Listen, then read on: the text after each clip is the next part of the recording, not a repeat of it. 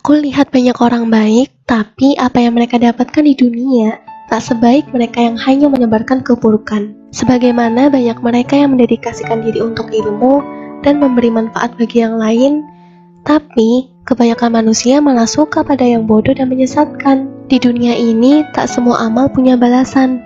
Sebagaimana hukum kesetaraan dalam reaksi kimia. Ada banyak orang baik yang dilupakan, ada lebih banyak orang sesat yang diingat.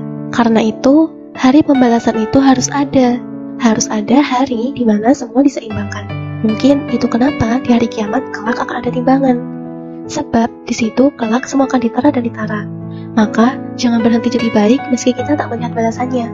Jangan berhenti memperbaiki meski disakiti. Jangan berhenti berprestasi meski tak ada yang menghargai. Sebab semua yang tak dinilai, tak dianggap, tak dilihat di dunia, itu sempurna sebagai penyeimbang kelak di hari di mana kita benar-benar berharap akan satu balasan.